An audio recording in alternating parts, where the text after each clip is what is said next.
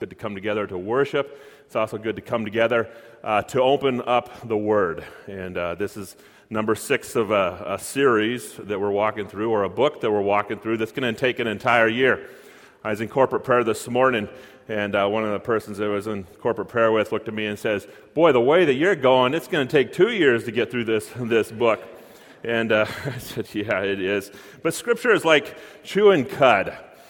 What do you mean by chewing cud? Well, you know, I have cows, and, and when you chew cud, what the cows do is what they'll do is they will eat the grass, they will swallow it, but they won't take all the nutrients out, and there'll be more nutrients, so they literally barf it up, and then they start chewing it again.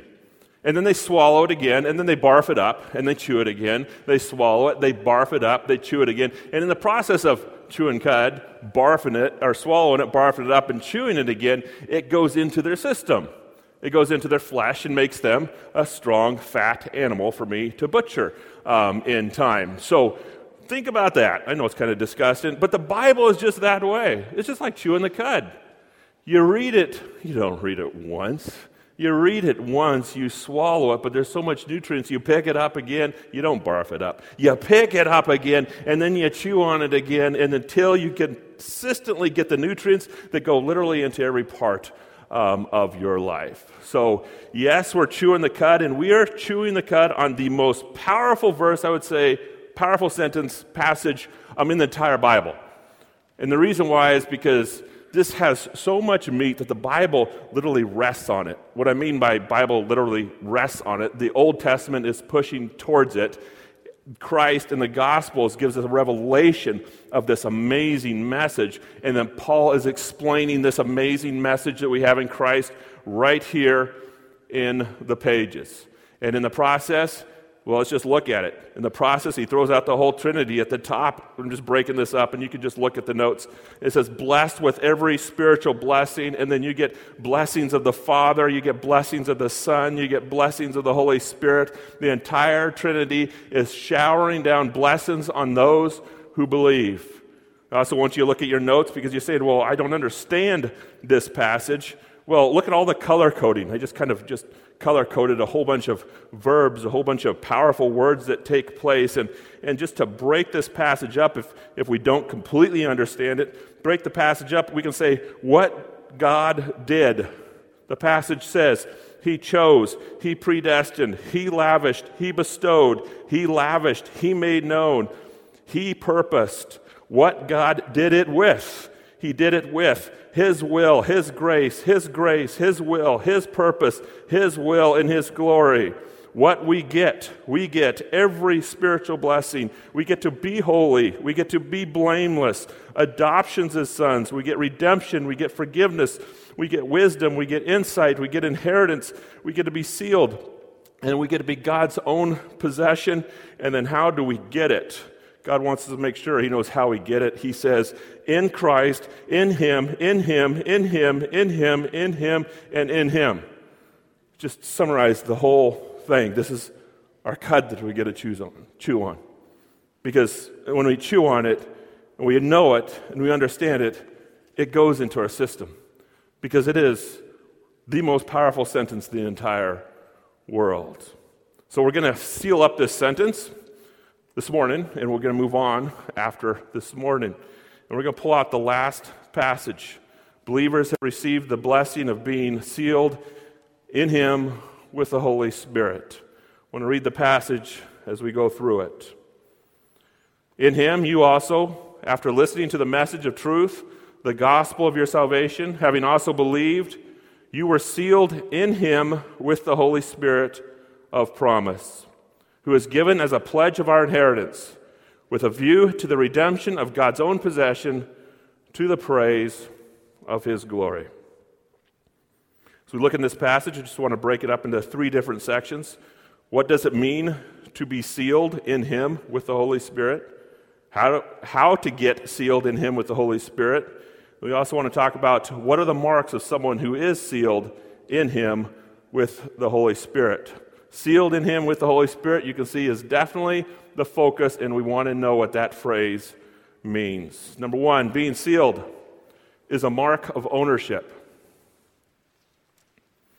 24 and a half years ago, I got married. And in this ceremony, when I got married, this, this ring was handed to me. And as this ha- ring was handed to me, um, it was a statement in front of everybody, the witnesses. It was a statement from my wife to say, I am yours. I am yours. And then I gave her a ring and says, You are mine. There, there's a sealing that takes place in a sense that no other lady is mine the way that my wife is mine. It's called a marriage commitment. And the seal is a statement that this is the commitment that I have made to one lady. And her ring says, This is a commitment I made to one man in this marriage relationship. When Jesus starts talking about, or God, the Bible starts talking about um, us and Him, you know, the metaphor that it consistently uses is that we are the bride of Christ, meaning that one day we are going to stand in front of the bridegroom and we will see God face to face. That's what it says the relationship looks like. So when you start talking about sealed, we're starting talking about that relationship and the weight that it carries, and someday the beautiful connection that it will carry for an absolute eternity. I am sealed with God. In fact, God is the sealing. If you look at the, you look at the, the passage really close, what does it say? It says, I am sealed in him. So, in other words, I am married to him. That's who I'm sealed with. I'm sealed in him. And then what does it say? With the Holy Spirit. So, the Holy Spirit is not the one that's sealing, the Holy Spirit is the sealing.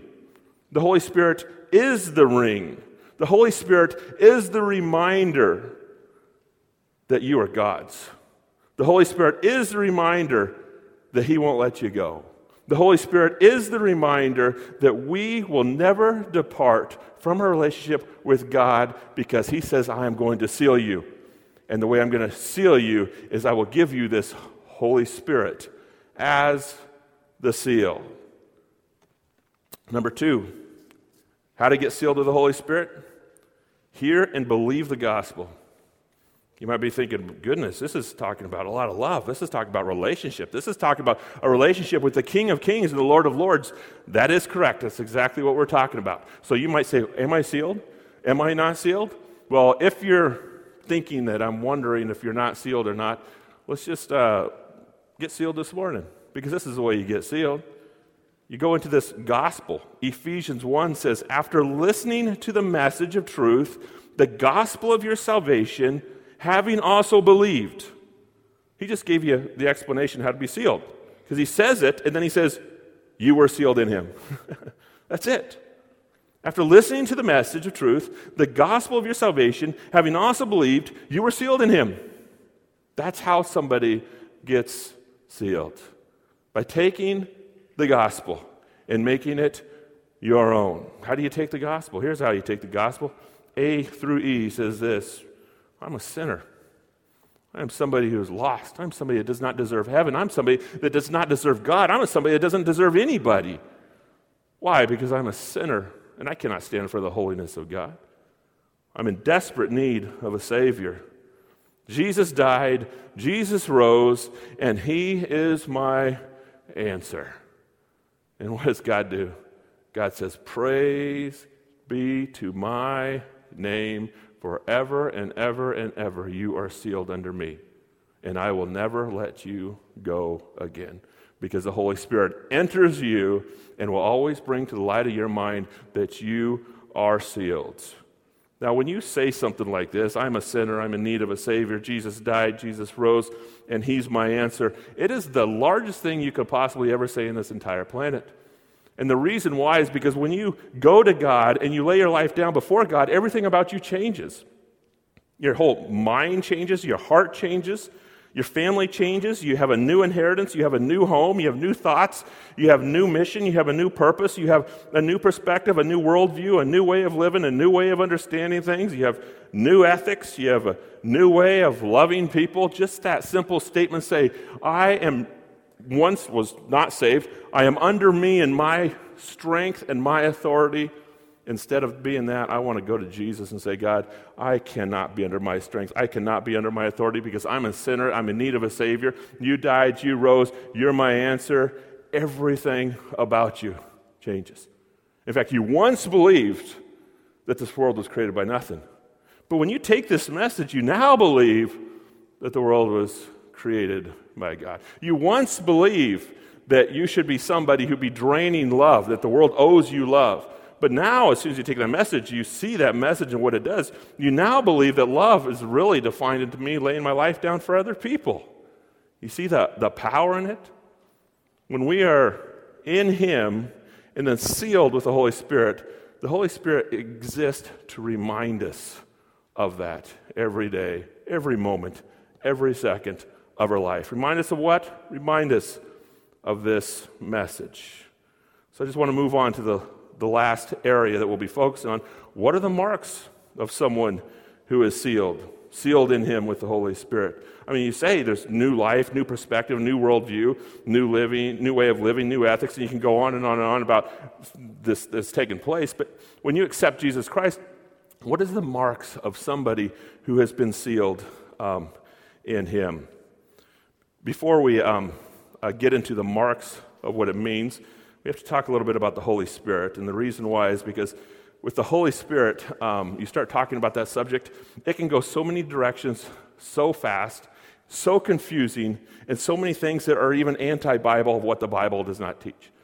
Now, God knew that it was going to be very confusing when He said the Holy Spirit is what's going to seal you. So in John, Jesus sits down with his the apostles, and he literally, his disciples, he literally gives this is the Holy Spirit's job.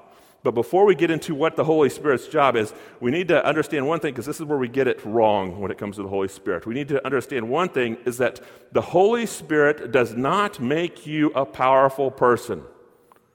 And see, people can get distracted in that. But the Holy Spirit does not make you a powerful person. The Holy Spirit makes Christ's life powerful in you. The Holy Spirit does not make you a powerful person. The Holy Spirit makes Christ's life powerful in you. See, one thing that we get the from that it, get it from that we, it makes us a powerful person is in acts it says you know um, in, in the book of acts that my spirit will come upon you the power of my spirit will come upon you and we go oh my goodness these disciples are going to be extremely extremely powerful they weren't powerful because if you think about my holy spirit will come upon you and you will be what my witnesses. The power is not in Peter when he preached the sermon. The power was in the message when he preached the sermon when 3,000 people were saved. My power is going to come on Peter. What is that power? That is the message that's going to be on his tongue. It's not that Peter's powerful. Paul says the message is, is even simple, but the power comes in the message does not come in the person. And when we think about the Holy Spirit, we often think of, well, if the Holy Spirit comes in me, I'm going to be this powerful person that's going to change the world. God is not going to make a powerful person change the world. His message is going to be the powerful statement that is going to change the world. God does not even want to conquer the world. God wants to conquer you and he wants to conquer me so the message can even be proclaimed. When we start thinking about the Holy Spirit, it's like God is going to make me this, this powerful person, but inside of us, it's a little bit, well, you know, I really want to be really connected with God because if I can be really connected with God, I can be seen by everybody and I could be this powerful speaker, this powerful preacher, this powerful person that carries weight to change the world, my area, my family, and everything about it. That's not the power. The power is in and only in the message. And God literally wants us to get out of the way so the message can be proclaimed. Two years ago, I was um, um, had a rough week. What I mean by rough week is there's just a lot of pressure that was on me.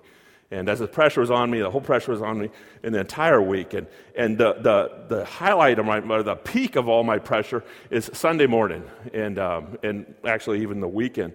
Um, but uh, what took place was uh, the pressure was on me all week. The pressure came with me on Saturday, was, was, was, had a weighty, and then all of a sudden I came here and I, I preached a sermon.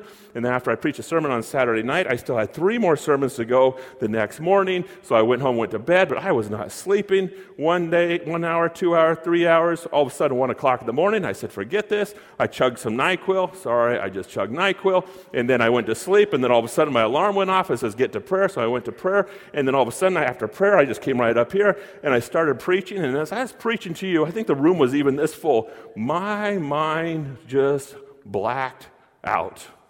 I mean, it's just it. Maybe you guys go, oh, yeah, I remember that. That was two years ago. So I'm up here preaching this sermon, and my mind literally blacks out. And when my mind blacks out, I go and I hit the floor. I didn't fall. Some people captured, caught me before I, I hit the floor. And as I hit the floor, um, laid down, I'm like, oh my goodness, where am I at after I came to? And I'm like, oh boy, there is a whole bunch of people that were right in front of me before I literally um, went out. And then the ambulance even came. And then I even walked out here in the stretcher. They even took me to the hospital. And they gave me a really technical term for what took place. And do you know what in English the technical term was? You passed out. it was the technical term that, that, that they gave me. Now, now, when you're a pastor and your job is to be in front of a lot of people, and people look at you, you know, sometimes I'm like, you know, if I'm a, a pastor, if I could just do it in, you know, if I could just serve God in the quiet, that would be the best thing. So if you make a mistake, everything's still going to be okay. But, but when you're, you're a pastor and everybody's looking at you, I tell you some things start taking place emotionally. I mean, just in a sense, is, oh my goodness, I am weak. In fact, Pastor D even says, you speak in front of people, you should probably figure something out of what in the world is, is, is going on. I am weak. I am feeble. I am lame. I am absolutely nothing, but I learned something from that. And that was God saying, That's exactly where I want you to be. And the reason why that's exactly where I want you to be is because there is going to be no power in my brain. There should be no power in my giftedness. There should be no power in my strength. There should be no power in me whatsoever because all power comes into the message. But when you pass out in front of everybody, I will tell you start thinking the concept why, God? In fact, if you start looking at it, is I'm not a smart man for the glory of God. I'm not a gifted man for the glory of God. I'm not a strong man for the glory of God. You're literally a puppet for the glory of God. And if God wants to take you out of the knees, praise be to his name. Because the power comes in the message. And when you're laying on the floor, God just is reminding you the simple concept that when you are weak, I can still be strong. I can still be strong. But how many of us, so many of us, want our names proclaimed even beyond God, God's name? And as a result, the world has not changed. See, my flesh, God wants to break me and He wants to break you because my flesh says pride and His word says humility. My flesh says hate and His word says forgiveness. My flesh says anger, His word says peacemaker. My flesh says frustration, his word says peace. The Holy Spirit does not make you a powerful person. The Holy Spirit makes Christ life powerful in you. And what does it do? It changes you from the inside out to the point where you'll step back and let God's name, God's word, God's message be proclaimed. Number three, a mark of somebody who is sealed by God is you live like you're loved. It's not that complicated. If I am sealed by God, you live like you're loved. In the upper room discourse, Jesus made it very specific. You are sealed by the Holy Spirit in Ephesians, but he makes this very specific. The Holy Spirit's job is to seal you. And you can see in John 4, this is how he seals you. Look at the passage.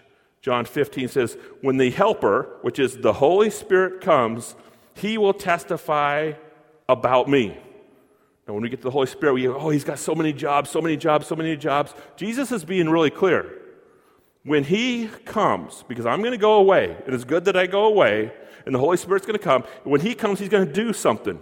He is going to testify about me. What does the word testify mean?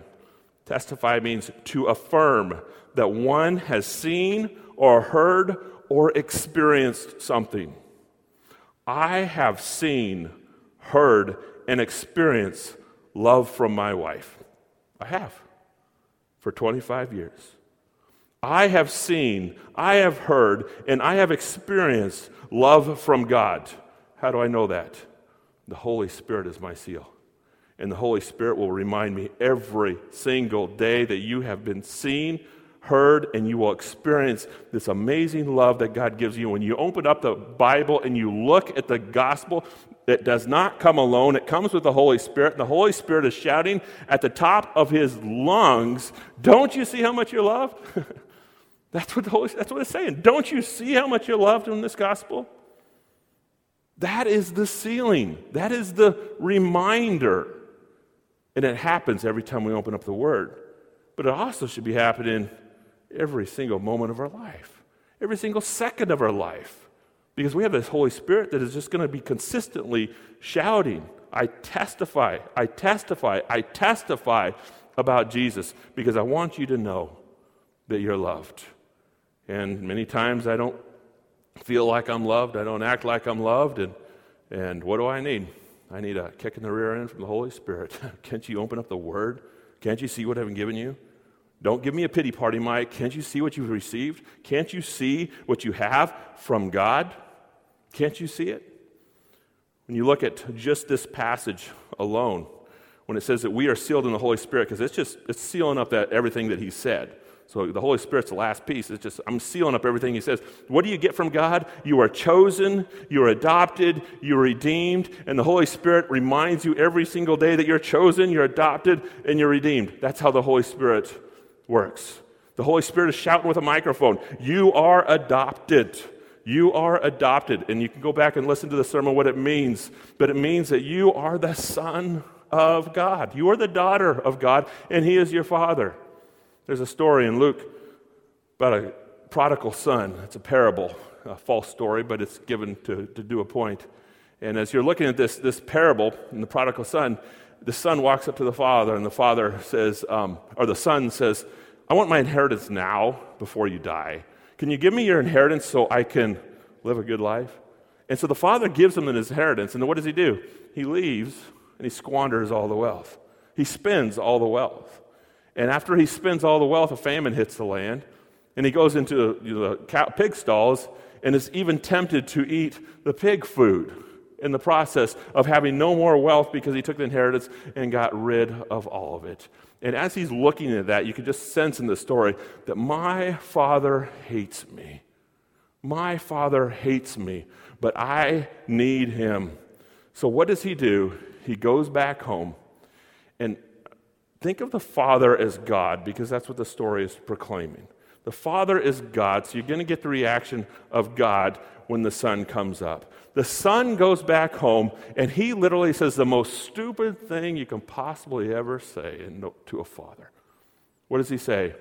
He says the words, I am no longer worthy to be your son. Can I be your servant? And in Greek, it says, you stupid kid.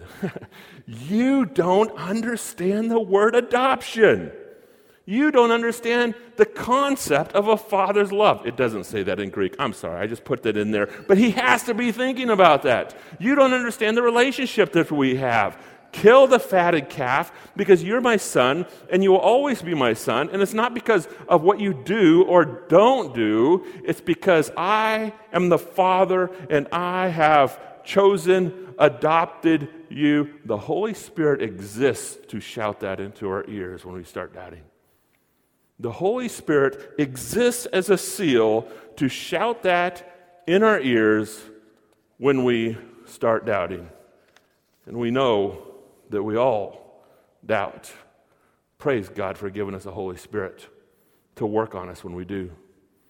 Number four, you're convicted of your sin righteousness, and judgment. Really fast, convicted means refute, correct, find, to call into account. It's a, usually a conscience that takes place in regards to conviction. But if you look at these words in this statement, in this phrase, they don't really go together. You're convicted by your sin, we can understand that, but then you're convicted by your righteousness? You're convicted by judgment? That doesn't make any sense. Well, Jesus, the only reason that's there is because Jesus said the words and then he knew we wouldn't understand it, so he explains it to us. And I can't spend a lot of time on it, but it carries a lot of power. Let's read it and work through it. Nevertheless, I tell you the truth. It is to your advantage that I go away. For if I do not go, the Helper, which is the Holy Spirit, will not come to you. But if I go, I will send him to you. There's your seal. And when the seal comes, and he comes, he will do what? Convict the world concerning sin and righteousness and judgment. He puts all three of them there. And it's like, well, I don't understand those last two. I understand the first two. So Jesus says, well, I'll explain it to you. Concerning sin, because they did not believe in me. Concerning righteousness, because I go to the Father and you will see me no longer. Concerning judgment, because the ruler of this world is judged. So, just really fast, concerning sin, we understand that. When we sin, our conscience comes alive. That is the Holy Spirit that is literally speaking to us because He does not want sin to take everything you own. He does not want sin to rob us because remember, sin kills everything it touches and it annihilates, annihilates everything that it comes into contact with. And as long as we sin and pull sin into our home and pull sin into our life, destruction is going to take place. Story of a person that is sleeping in his bed and he has a dog that is tied up outside. And a thief comes in the middle of the night. And when the thief comes in the middle of the night, the dog starts to bark. And the thief is sitting behind a bush and he's looking at the shop and he's looking at the barn and he's looking at the dog and he is so frustrated that the dog won't shut up. The other person that's frustrated that the dog won't shut up is the person that's in bed sleeping he rolls over and he tosses over and he tosses over again. He tosses and he starts to yell, That stupid dog, and starts angry at his dog. And then finally he had enough.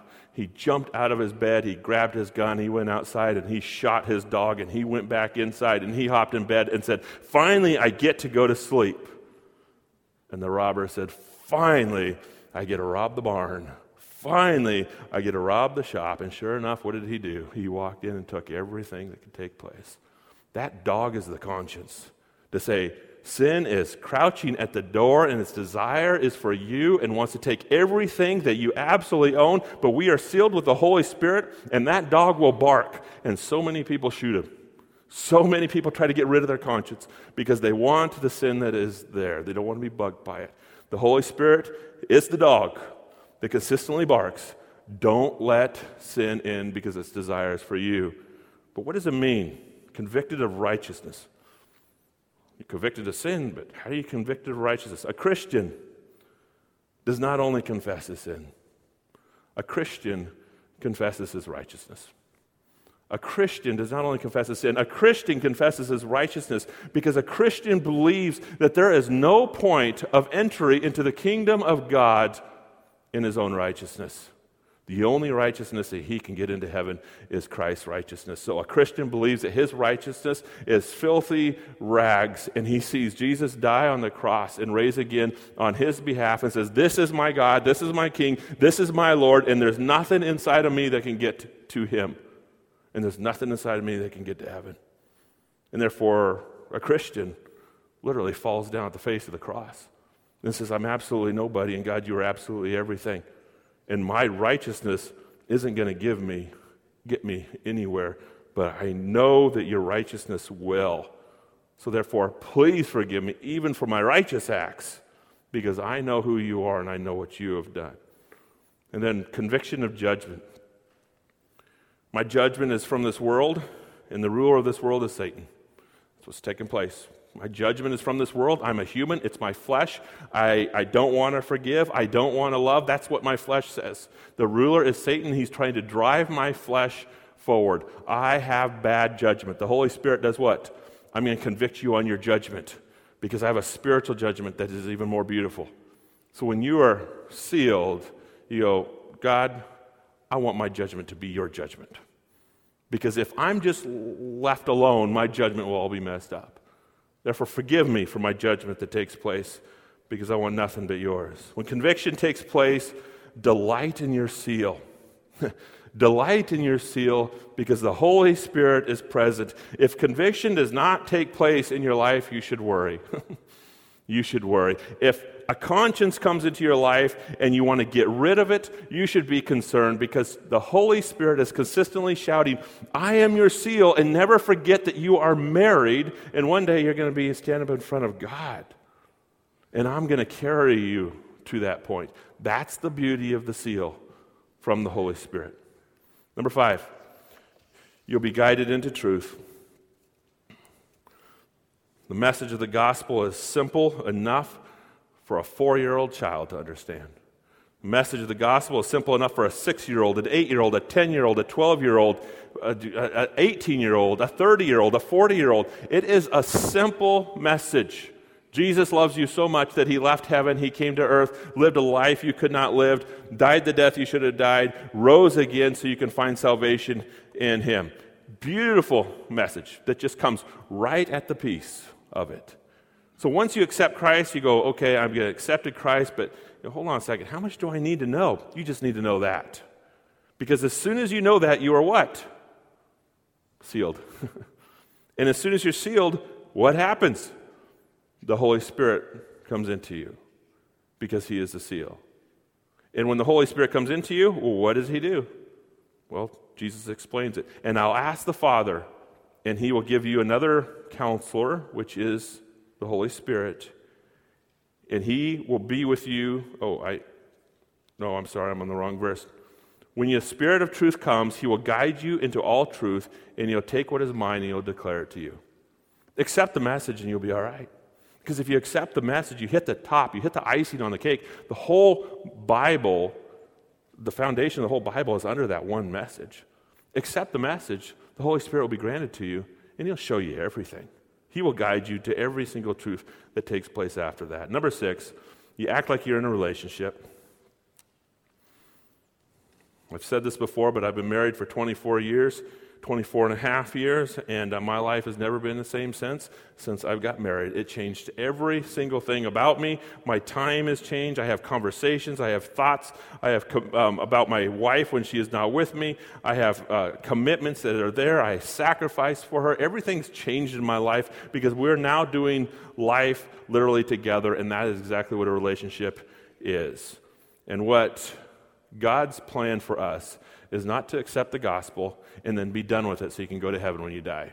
God's plan for us is to accept the gospel, be sealed in the Holy Spirit to consistently remind you that you are in a relationship with God, with Jesus. Don't love the world. Don't prostitute yourself to the world. Don't give yourself away to anybody else. John 14 says this I will ask the Father, and he'll give you another counselor, which is the Holy Spirit, to be with you forever to talk with you, to walk with you, to care with you. John 14, but the Holy, but the Helper, the Holy Spirit, he will teach you all things and bring you into remembrance all that I have said to you. In closing, number seven, revival is not when lots of people find Christ. Revival is when lots of saved people realize what they have in Christ. And then the unsaved come knocking down the doors of the church to get it. We often think that if revival ever breaks, play, breaks out, the revival will break out outside of these doors. God does not break the revival outside of his church. What God does is that he does not want to conquer the world, he wants to conquer us. That's what he wants to do. He wants to conquer us. And revival starts right here the exact place the Holy Spirit dwells. And then he is wanting to say over and over and over open your eyes to what you have. Open your eyes to what you have. And when we come to the realization of what we have in Christ, what is going to take place with our life? What is going to take place with our life? What will take place with our life will look so beautiful that anybody who walks into the door that does not know Jesus will say, Whatever they have, I want because it is beautiful. The Holy Spirit works here. And when the Holy Spirit works here, the world will start asking questions. That's how revival takes place. So, just to even close up the passage, the whole entire passage, you are chosen. Do you believe it? The Holy Spirit wants to convince you, it wants to show you every single minute that you are chosen by God. You are adopted. Do you believe it? The Holy Spirit's job is to show you that you are adopted and all the connections of what it looks like of adoption. That means you're, you're loved, you're, you're committed to, you're, you're his child. I mean, we can go on and on. You are redeemed. Do you believe it? The Holy Spirit's job is to say, You're redeemed, you're redeemed, you're redeemed, you're free, you're free, you're free, you're free. That's what it means to be sealed by the Holy Spirit. And this last four points is what it looks like when somebody is. God, we just thank you for the gospel message. You have done all the work, and you've given us all the tools. God, we have been gifted like crazy, gifted way beyond that we should be. We have been given way beyond what we should have ever have, God. You have given us so much mercy, so much grace, so much love. I just pray, God, that the Holy Spirit would be aggressive in this room, would be aggressive in individuals' life to show us what we have in you. Because, God, when we see it and when we see it clearly, God, we can't help to rejoice. Thank you, God, for giving us this Holy Spirit to shout in our ears. In Christ's name, amen.